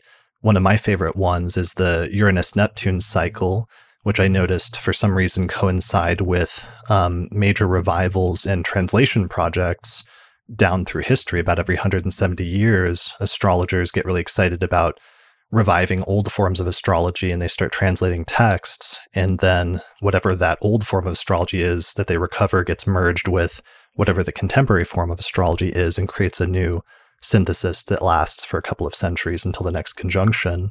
And this happened in 1992 and 1993 under the last conjunction, and that's when Project Hindsight was formed. But that cycle goes back for 2,000 or 3,000 years from what I've seen. Right. And it's not that there isn't a divinatory intuitive aspect to astrology because most astrologers have had the experience that Cornelius writes about of you you have a chart done for the wrong birth time or even the wrong year. You might write it in wrong. And yet it still comes out right because you're tapping into something. But there are times when that doesn't work like when the skeptics challenged Mike uh, Jeffrey Armstrong um, to uh, it's on YouTube where they they gave the wrong charts that he had calculated for two different subjects and they didn't fit. The people said these don't fit, and then they switched the charts and they said, "Oh, that one fits." They were trying to pull a fast one on Jeffrey, and it turned out that they weren't the right charts until they were the right charts. The intuitive aspect didn't factor in. Uh, you know, so there are intuitive aspects to it. We've all had those experiences, but that's not that doesn't explain all of it. Yeah, well, one of the things I remember Rob Hand saying about that in response to Cornelius's argument is that he's never had an instance where the right chart didn't work better than the wrong chart. Yeah. the right chart always ends up being more compelling. And that's one of the reasons why rectification, for example, can even be attempted or, or done in some instances because there is actually a, a birth chart that existed out there that matches the exact moment of the person's birth. And that does actually reflect significant events in their life and the nature of their life um, so that you can reverse engineer it sometimes, even if yeah. it's incred- incredibly difficult and, and tricky. That's a great point. Yeah. Um, all right. So, one last thing that I want to mention is you have an article about looking at past transits to anticipate the future. And that's a really major, but sometimes overlooked or at least not well articulated technique in the astrological tradition. Um, what is the like basis of that, or what would you say to somebody that was a new student about how that works and how they should use that as a feature of astrology? Yeah, that's really important because, like, uh, just the other day, yesterday, in fact, I had a, a reading with the client where I saw that Saturn was about to cross um, his Mars. He natally had a Mars square Uranus, and Saturn was coming along to conjunct the Mars in Aquarius. And so I looked up the last time that aspect had fired. And I said, What happened for you in 1992? And he said that he had a, a bad car accident, but he walked away unscathed.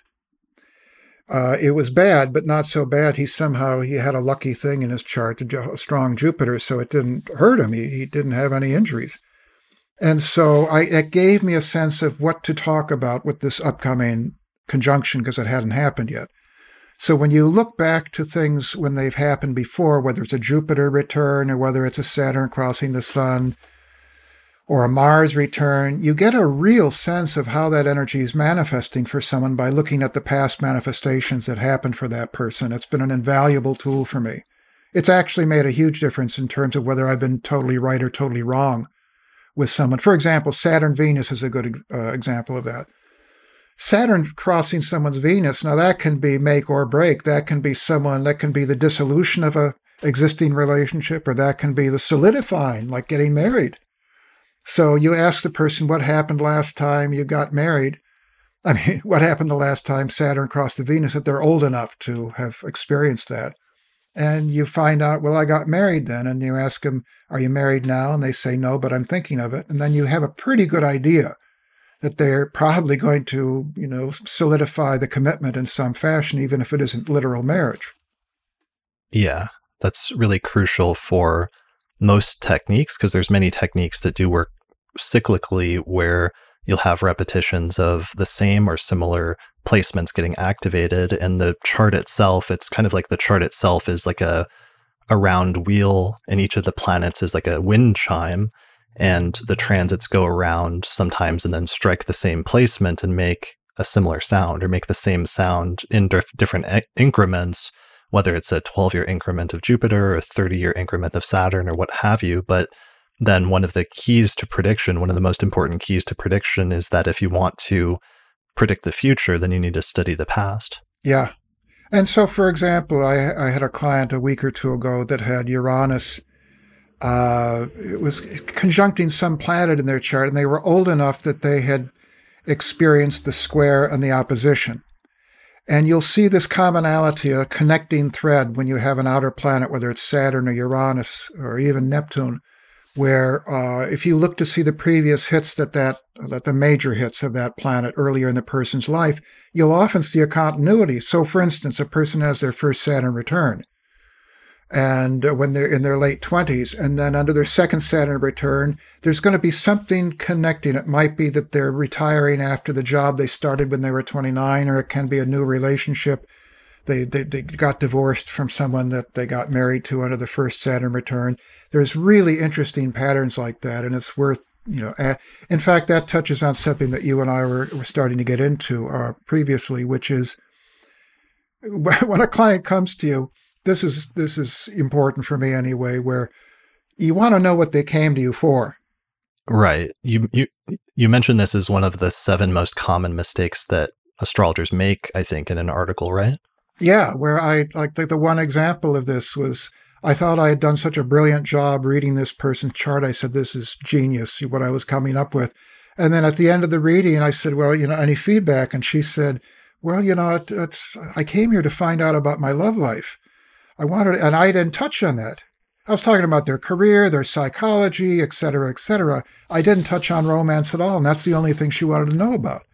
So I've learned my lesson the hard way to kind of get a sense of bearings before the reading. What do they want to know? Because you want to make sure you're touching on what they came to, they're paying you for. Yeah, well, because sometimes there can be really important events that are happening in a person's life, um, but they could be not the person's main focus at that time, or the person could be like starting important career threads that will grow and become important 10 years later but they may not be what they want to focus on that day in that exactly. reading. Instead, they want to talk about, you know, this other topic. So I'll tend to touch on both. If I see something that I feel they need to know, I will touch on that, but I want to make sure I'm covering the bases they're paying me to cover. Yeah. So so that's one of your um one of your like rules of the seven most common astrologers make is start by asking the client what brought you in today what do you you want to talk about or what would you like to focus on and to make sure that you you address the topics that the client wants to talk about. And then if there's time get to the other things that you think are important. Right.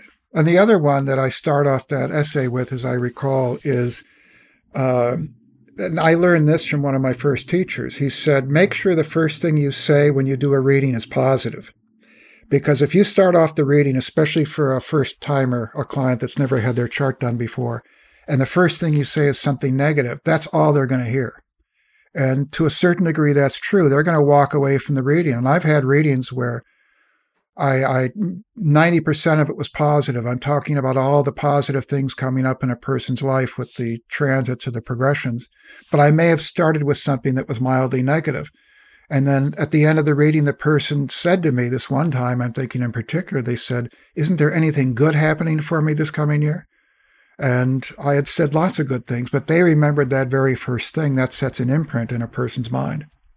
Yeah, that's really important. I mean, it reminds me of like uh, Vettius Valens in the second century uses this paint analogy to explain why the malefics sometimes seem like they're more powerful than the benefics. Because he said if you have like a clear, like a white piece of paper and you put a black ink spot on it, it can kind of like take over the entire um, painting in some ways and it can be very hard to then take like white paint and, and go over the, the black mark.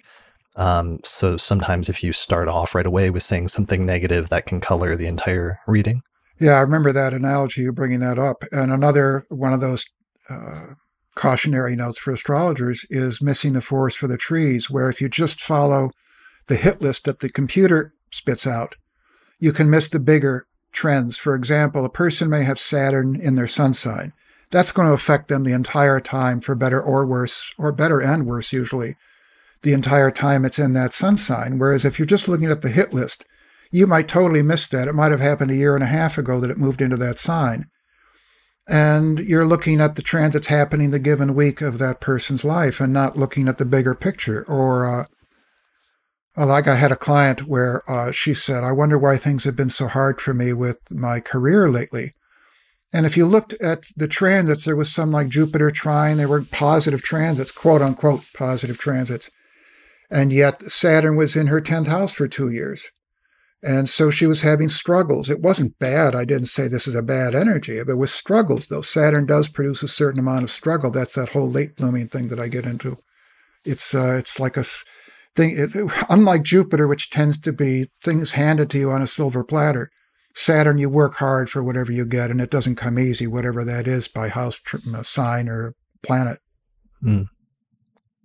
Yeah, that's a actually really important topic as well. Um, one of the other mistakes you say that people, astrologers sometimes make is telling people what to do. Yeah. And I think that's a really interesting and important one because I know there's different astrologers. There's some astrologers I've heard that are much more take the exact opposite end of that and will tell people what to do or what they think a person should and shouldn't do or, or do a synastry reading and say a person should or shouldn't be with such and such person. But this is one where you take a more you think it's important um, as a sort of prime directive almost prime directive to, yeah. not not to make the decision for the client? Yeah. It's uh, i don't think and this is a philosophical you know opinion but i don't think we're here to change people's lives. I think we're here to help people make the changes that they want to make but I don't think it's it's our it's within our authority and who wants the karma anyway of saying whether you should or shouldn't do anything. And I've used the example of, uh, if I remember this correctly, where a friend of mine was going to travel through China, and I saw some difficult transits coming up for the person. And I debated, should I tell this friend? They hadn't asked me, they didn't invite me to interfere into what they wanted to do. They didn't ask me my opinion, so I debated should I tell them about this difficult transit? And I decided not to because of that whole non interference thing. And so I said, I'm going to watch this very carefully and see what happens. Well, he wound up going on a trip through China, and there was a, a, somewhat of a tragedy where someone, you know, got seriously injured, and he wound up helping, and that led to him doing, I, am trying to remember if this was missionary work or something. He wound up getting involved in some very altruistic actions as a result of that difficult situation that would not have happened if I had said to him, You shouldn't go on the trip. This is dangerous. I don't think we're wise enough. It's the law of unintended consequences. Do we really know enough to say that, you know, okay, yes, you should marry this person, you should marry that person? You know, not only is I think that tricky, but you really want that karma? If if it for better or worse. You know, do you really want to interfere like that? Yeah, that you're sort of taking on a much larger role at that point in making choices for the person that could ref- really impact the rest of their life and in ways that the astrologer reasonably can't actually see the full outcome and implications of.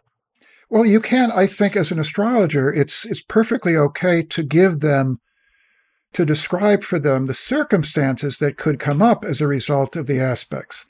That's different from saying you should or shouldn't do something. So, for instance, if someone comes to you and they, I don't do compatibility charts anymore, but let's just say someone comes to you and they've got two charts of people that they are thinking of marrying, or I've got Joe over here and I've got Mark over here. Which one should I marry? Look at the compatibility. Well, you can say what the chart says about the good or the bad of those situations. But I don't think it's for you to make the final decision. So you can, as an astrologer, illuminate their decision making. You can give them more information to work with. But that's, again, not authoritatively telling them what they should do. Yeah, this whole thing is reminding me of this um, line from the second second Matrix movie when Neo's talking to the Oracle, and she says, "We can never see past the choices we don't understand, and he asks her, Are you saying I have to choose this certain outcome that I'm not going to mention because it'll spoil the movie for those that haven't seen a 20 year old movie? And she says, No, you've already made the choice. Now you have to understand it.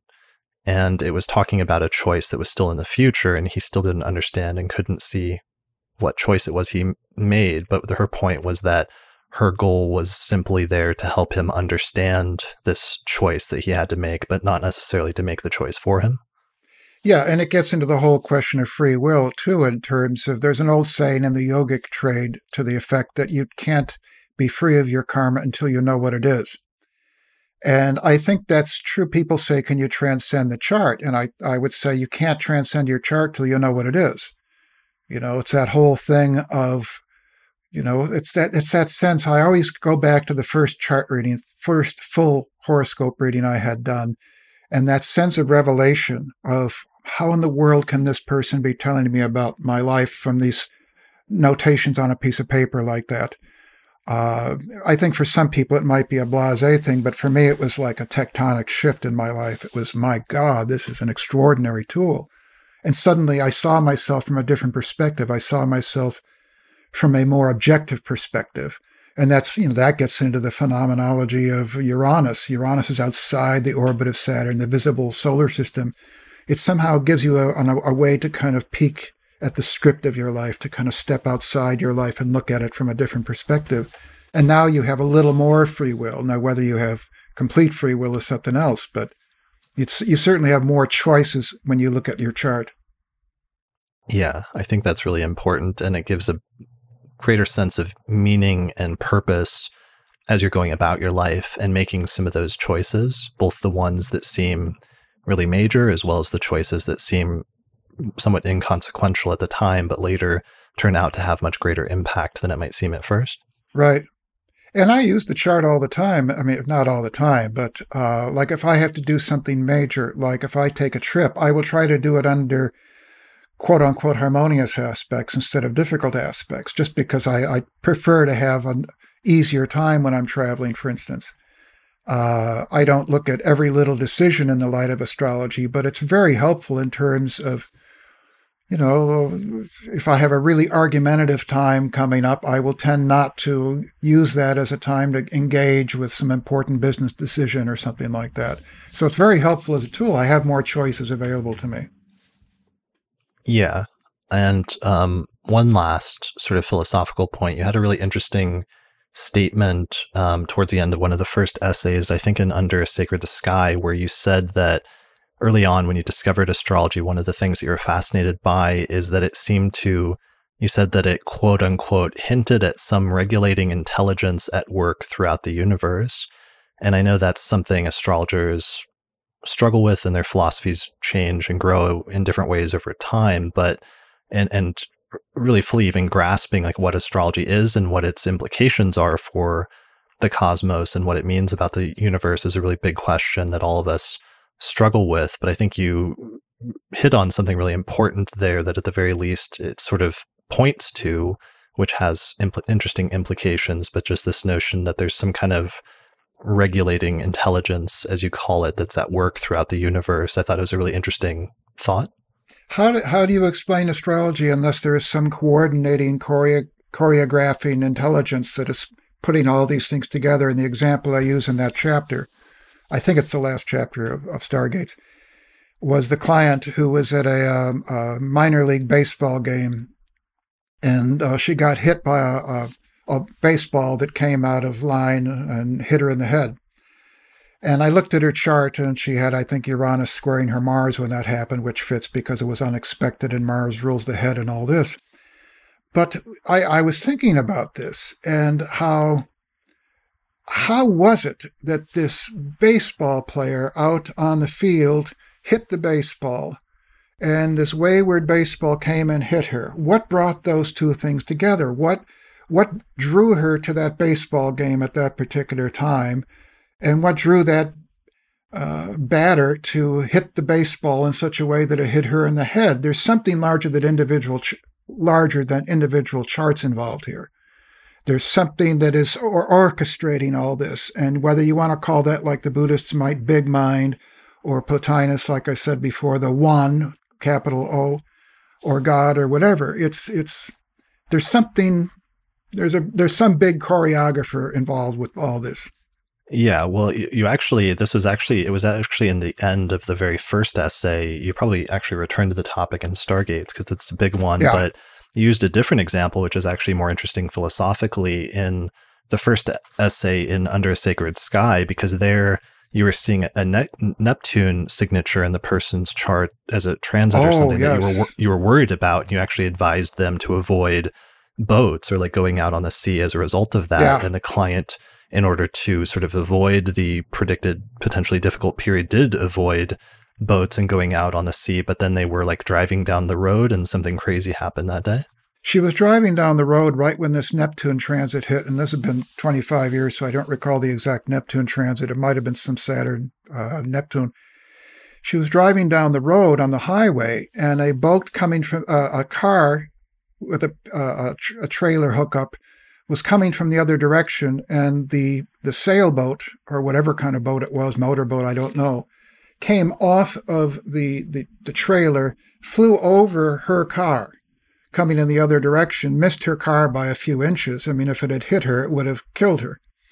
And so she avoided boy, boats, but boats did not avoid her. And how do you explain that from the standpoint of, again, some mechanistic view of astrology in terms of forces? It's uh, even just the symbolism. What does Neptune have to do with boats? What's this? What's this symbolic connection between things that that planets rule? And what brought that boat over there at that particular time? Why was she driving in that particular area when that boat came over her her own car? It's it raises a lot of questions.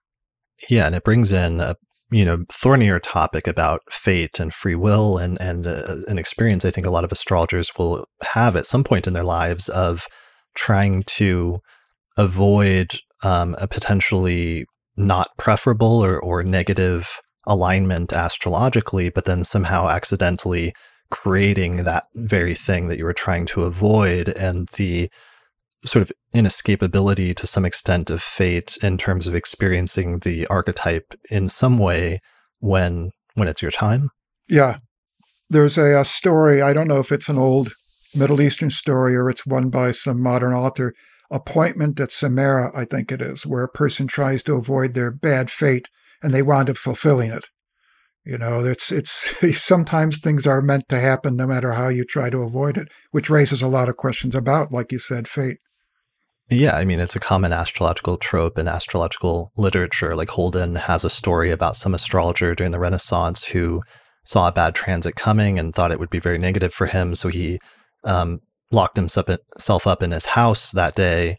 Um, but then that very day, a band of robbers came by and noticing what they thought was an unoccupied house, then broke into it and then found this astrologer and then murdered him because they didn't want to get caught. Um, so I don't know if that's like a legendary or like a fanciful story or how that actually went down. But I know personally from experience as an astrologer that there are things like that where sometimes um, it almost seems like the placement has to manifest somehow archetypally one way or another.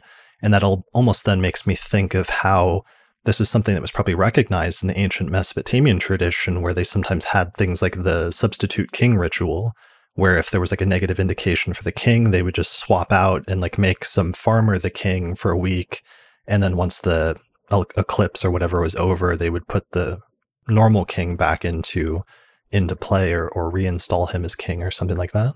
There's a story from, uh, I believe it's in Paramahansa Yogananda's book, Autobiography of a Yogi, where his teacher, Sri Yukteswar, uh, was standing around. I don't know if it was an outdoor fire or what, but he took a hot coal and threw it at one of his disciples and had him catch it, and he burnt his hand. And it seemed like a cruel thing to do, but basically it boils down, as I remember the story, to the fact that he could tell, either psychically or through his horoscope, that he was under a very heavy Mars energy that he could die under, like being burned up in a house, and that Yukteswar burned him like redirected the energy into a lesser manifestation. So you have these remedial techniques that in some traditions, especially the Hindu tradition, where you can offset or certainly soften the energy through certain rituals or you burn it off, you might say. You have to manifest the karma, but it, it can be symbolically burned off instead of literally burned off. Right. Yeah, that's something I think about a lot lately as an astrologer and the extent to which you can sidestep or harness or redirect and rechannel things versus the extent to which some things are kind of out of your hands and are already set in motion like a long time ago and, and sort of headed your way one way or another and are not necessarily always things you can control and manipulate in different ways. Right. Cool. Well, where can people find out more information about your work or what do you have coming up in the future? I have um, I have a book coming out sometime early next year. The tentative title is When the Stars Align, and my website is um, www.raygrasse.com, R A Y G R A S S E.com. And uh, I have I I have seven books out, and you can find those all on Amazon if you search for them. Awesome. All right. Well, thanks a lot for for joining me today. Uh, thanks everyone for watching or listening to this episode of the Astrology Podcast, and we'll see you again next time. Thank you. Special thanks to all the patrons that supported the production of this episode of the podcast through our page on patreon.com. In particular, thanks to the patrons on our producers tier, including Nate Craddock, Thomas Miller, Catherine Conroy, Christy Moe, Ariana Amour, Mandy Ray, Angelique Nambo, Sumo Kopic, Isa Sabah, Jake Otero, Morgan McKinsey, and Kristen Otero, if you like the work that I'm doing here on the podcast and you would like to find a way to support it, then please consider becoming a patron through my page on patreon.com. And in exchange, you'll get access to bonus content such as early access to new episodes, the ability to attend the live recording of the month ahead forecast each month, access to a private monthly auspicious elections report that we put out each month, access to exclusive episodes that are only available for patrons, or you can also get your name listed in the credits at the end of each episode. For more information, go to patreon.com slash astrology podcast. The main software we use here on the podcast to look at astrological charts is called SolarFire for Windows, which is available at alabe.com, and you can use the promo code AP15 to get a 15% discount. For Mac users, we use a similar set of software by the same programming team called AstroGold for Mac OS, which is available from astrogold.io, and you can use the promo code AstroPodcast15 to get a 15% discount on that as well. If you would like to learn more about the approach to astrology that I outline on the podcast, then you should check out my book titled Hellenistic Astrology The Study of Fate and Fortune where I traced the origins of Western astrology and reconstructed the original system that was developed about 2,000 years ago. And in this book, I outline basic concepts, but also take you into intermediate and advanced techniques for reading a birth chart, including some timing techniques. So you can find out more about the book at hellenisticastrology.com slash book. The book pairs very well with my online course on ancient astrology called the Hellenistic Astrology Course, which has over 100 hours of video lectures where I go into detail about teaching you how to read a birth chart and showing hundreds of example charts in order to really demonstrate how the techniques work in practice. So find out more information about that at theastrologyschool.com. And finally, special thanks to our sponsors, including the Mountain Astrologer magazine, which is available at mountainastrologer.com, the Honeycomb Collective Personal Astrological Almanacs, available at honeycomb.co, the Portland School of Astrology at portlandastrology.org, and the AstroGold Astrology app, which is available for iPhone and Android. You can find out more information about that at astrogold.io.